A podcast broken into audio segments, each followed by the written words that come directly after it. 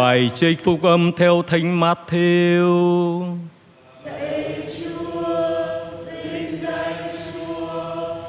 Khi ấy Chúa Giêsu phán cùng các môn đệ rằng, khi con người đến trong vinh quang, có hết thảy mọi thiên thần hầu cận. Người sẽ ngự trên ngai uy linh của người.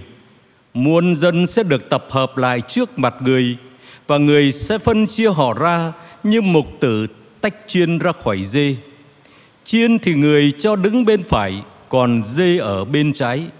Bấy giờ vua sẽ phán với những người bên phải rằng, hãy đến hỡi những kẻ cha ta chúc phúc. Hãy lãnh phần thưởng gia nghiệp là nước trời đã chuẩn bị cho các ngươi từ khi tạo dựng vũ trụ. Vì xưa ta đói các ngươi đã cho ăn, ta khát các ngươi đã cho uống.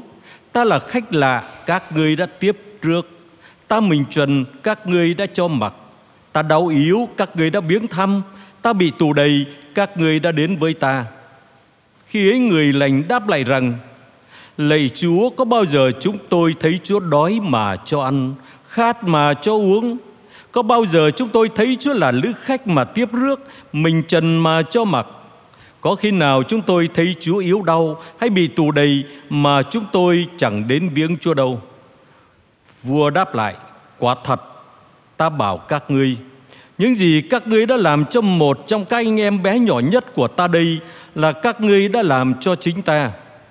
Rồi người cũng nói với những kẻ bên trái rằng, Hỡi phường bị trúc giữ Hãy lui khỏi mặt ta, Mà vào lửa muôn đời đã đốt sẵn cho ma quỷ Và những kẻ theo chúng. Vì xưa ta đói các ngươi không cho ăn, Ta khát các ngươi không cho uống, Ta là khách lạ các ngươi chẳng tiếp rước. Ta mình trần các ngươi không cho mặc. Ta đau yếu và ở tù, Các ngươi đâu có viếng thăm ta. Bấy giờ họ cũng đáp lại rằng, Lạy Chúa, có bao giờ chúng tôi đã thấy Chúa đói khát, Khách lạ hay mình trần, Yếu đau hay ở tù, Mà chúng tôi chẳng giúp Chúa đâu? Khế người đáp lại, Ta bảo thật các ngươi Như gì các ngươi đã không làm cho một trong các anh em bé nhỏ nhất của ta đây Là các ngươi đã không làm cho chính ta. Những kẻ ấy sẽ phải tống vào chốn cực hình muôn thuở Còn các người lành thì được vào chốn cõi sống ngàn thu đó là lời Chúa. Chúa Kitô, khen Chúa. Kính thưa quý ông bà anh chị em, đặc biệt các người không thể tham dự thánh lễ trực tiếp đến nhà thờ, mà qua thánh lễ trực tuyến online hôm nay. Chủ nhật thứ 34 là chủ nhật kết thúc năm phụng vụ để chuẩn bị bước sang năm phụng vụ mới.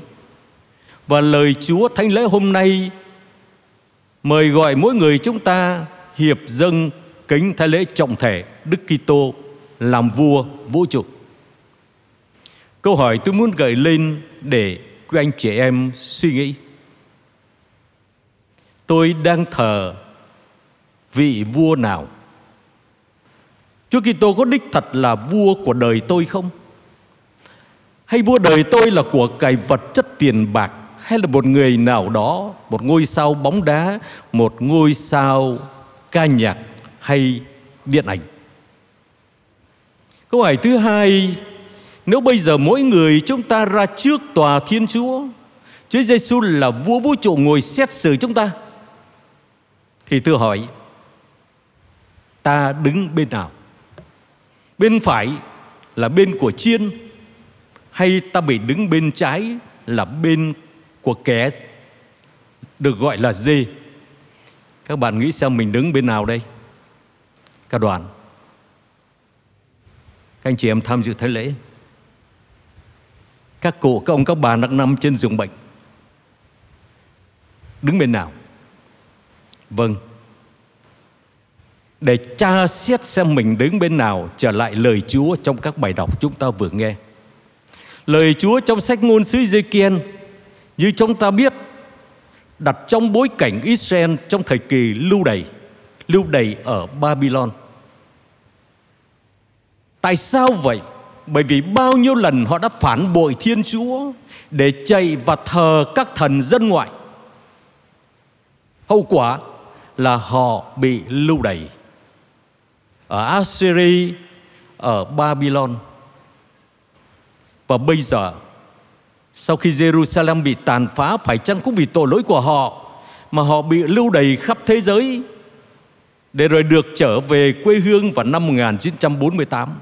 Nhưng từ đó đến nay vẫn có những cuộc chiến tranh xảy ra. Phải chăng là tội lỗi của họ? Chúng ta không biết và không dám kết án. Nhưng cứ như lời của các ngôn sứ thì Ezekiel nói gì? Bởi vì Thiên Chúa đã sai các mục tử đến để chăm sóc họ. Họ có vua Sao Lê, David và sau đó là các vua của dòng dõi David nữa. hoặc các các vị ngôn sứ được Thiên Chúa sai đến để kêu gọi họ ăn năn thống hối. Hầu Thiên Chúa sẽ cứu họ và đưa họ trở về đất hứa.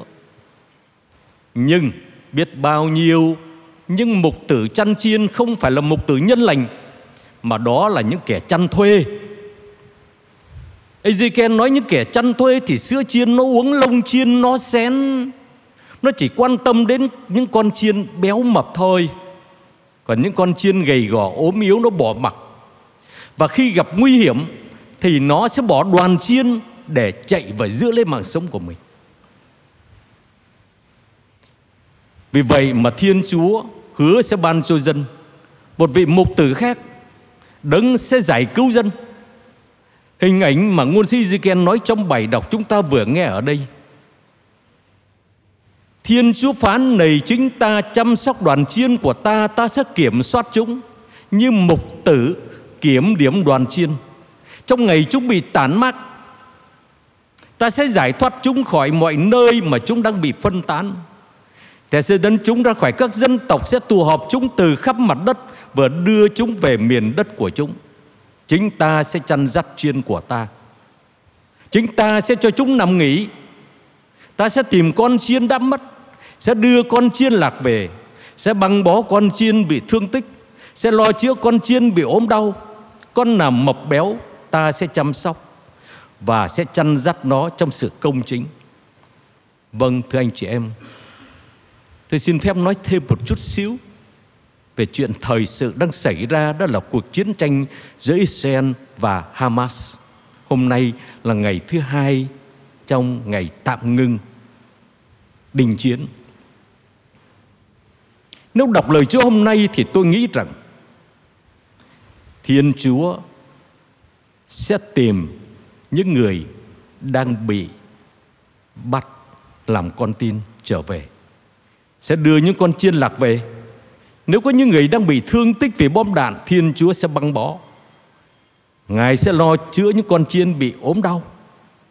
Còn những người không bị trong hoàn cảnh chiến tranh là những con chiêm mập béo, Thiên Chúa tiếp tục chăm sóc Và trở lại Lời Chúa cũng nói với chúng ta rằng Thiên Chúa sẽ trở lại để phán xét chúng ta trong ngày tận thế Như lời Chúa trong bài đọc phúc âm Bài đọc thánh thư mà chúng ta vừa nghe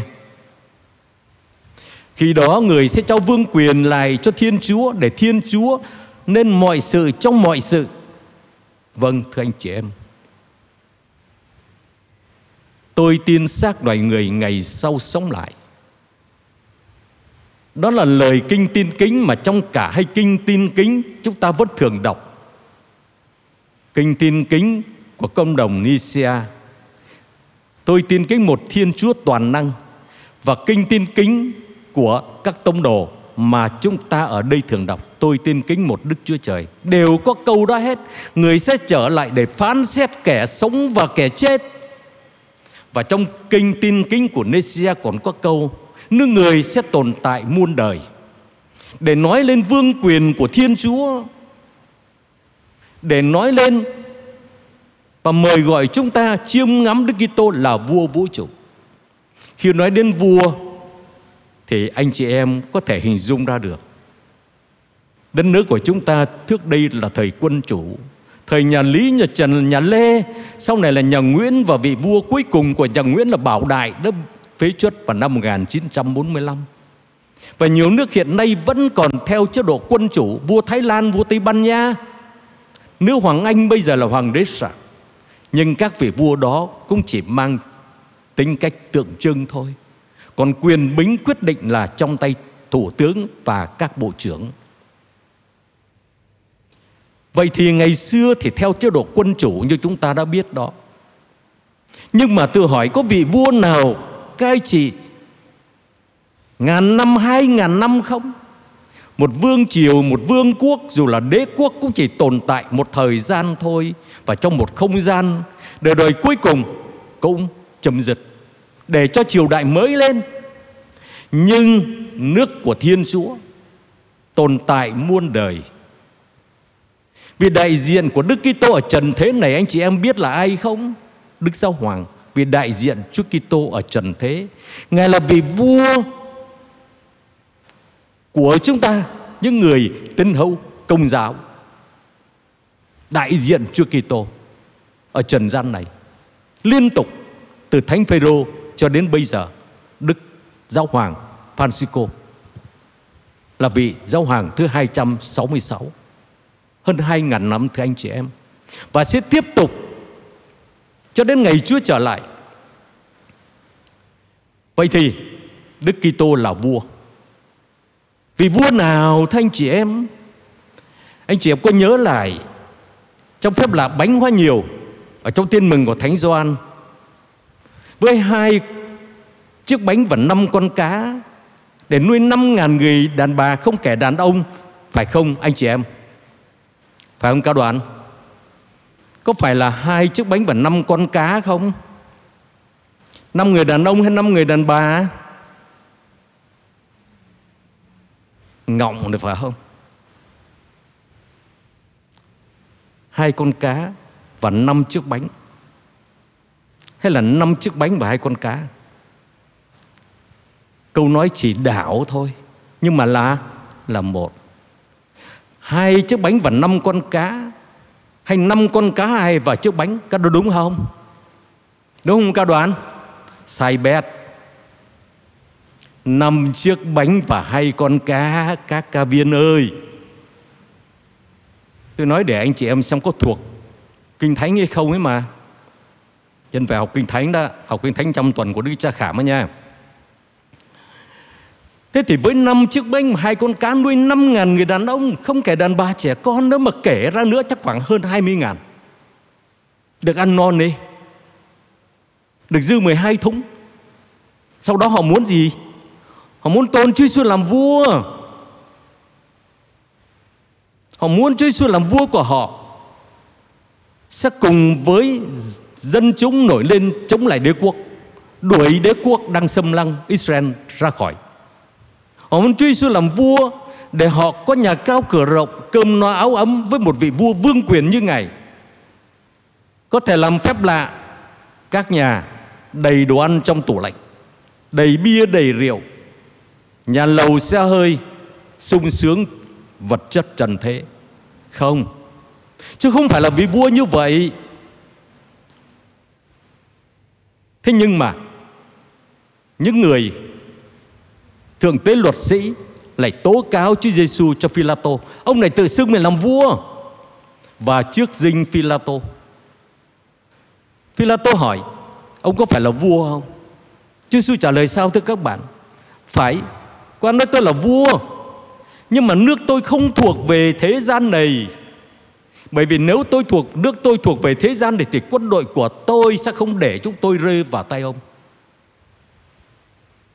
Và bao nhiêu lần Chúa Giêsu giảng dạy Chúa đều nói về nước Thiên Chúa Triều đại của Thiên Chúa đã đến gần Triều đại của Thiên Chúa đang ở giữa các ông đấy Ngài chính là đứng đến để khai mở nước Thiên Chúa Cho nên có nước Thiên Chúa. Một nước thì có dân, một nước thì có luật pháp, có hiến pháp. Luật pháp của nước thuộc về Chúa Kitô là gì thưa anh chị em? 80 phút đấy. Và Chúa Giêsu xây dựng vương quốc của Ngài không phải là quyền bính của thế gian, nhưng Ngài xây dựng vương quốc của Ngài dựa trên sự công bằng, sự thật và tình yêu Và tất cả những điều đó được mời gọi để sống và thực hành ngay trong cuộc đời này Hỡi những kẻ đang nghe Ngài ngày xưa và bây giờ đối với chúng ta cái lời di chúc cuối cùng khi Chúa Giêsu chuẩn bị bước vào cuộc khổ nạn. Anh em hãy yêu thương nhau như Thầy đã yêu thương anh em.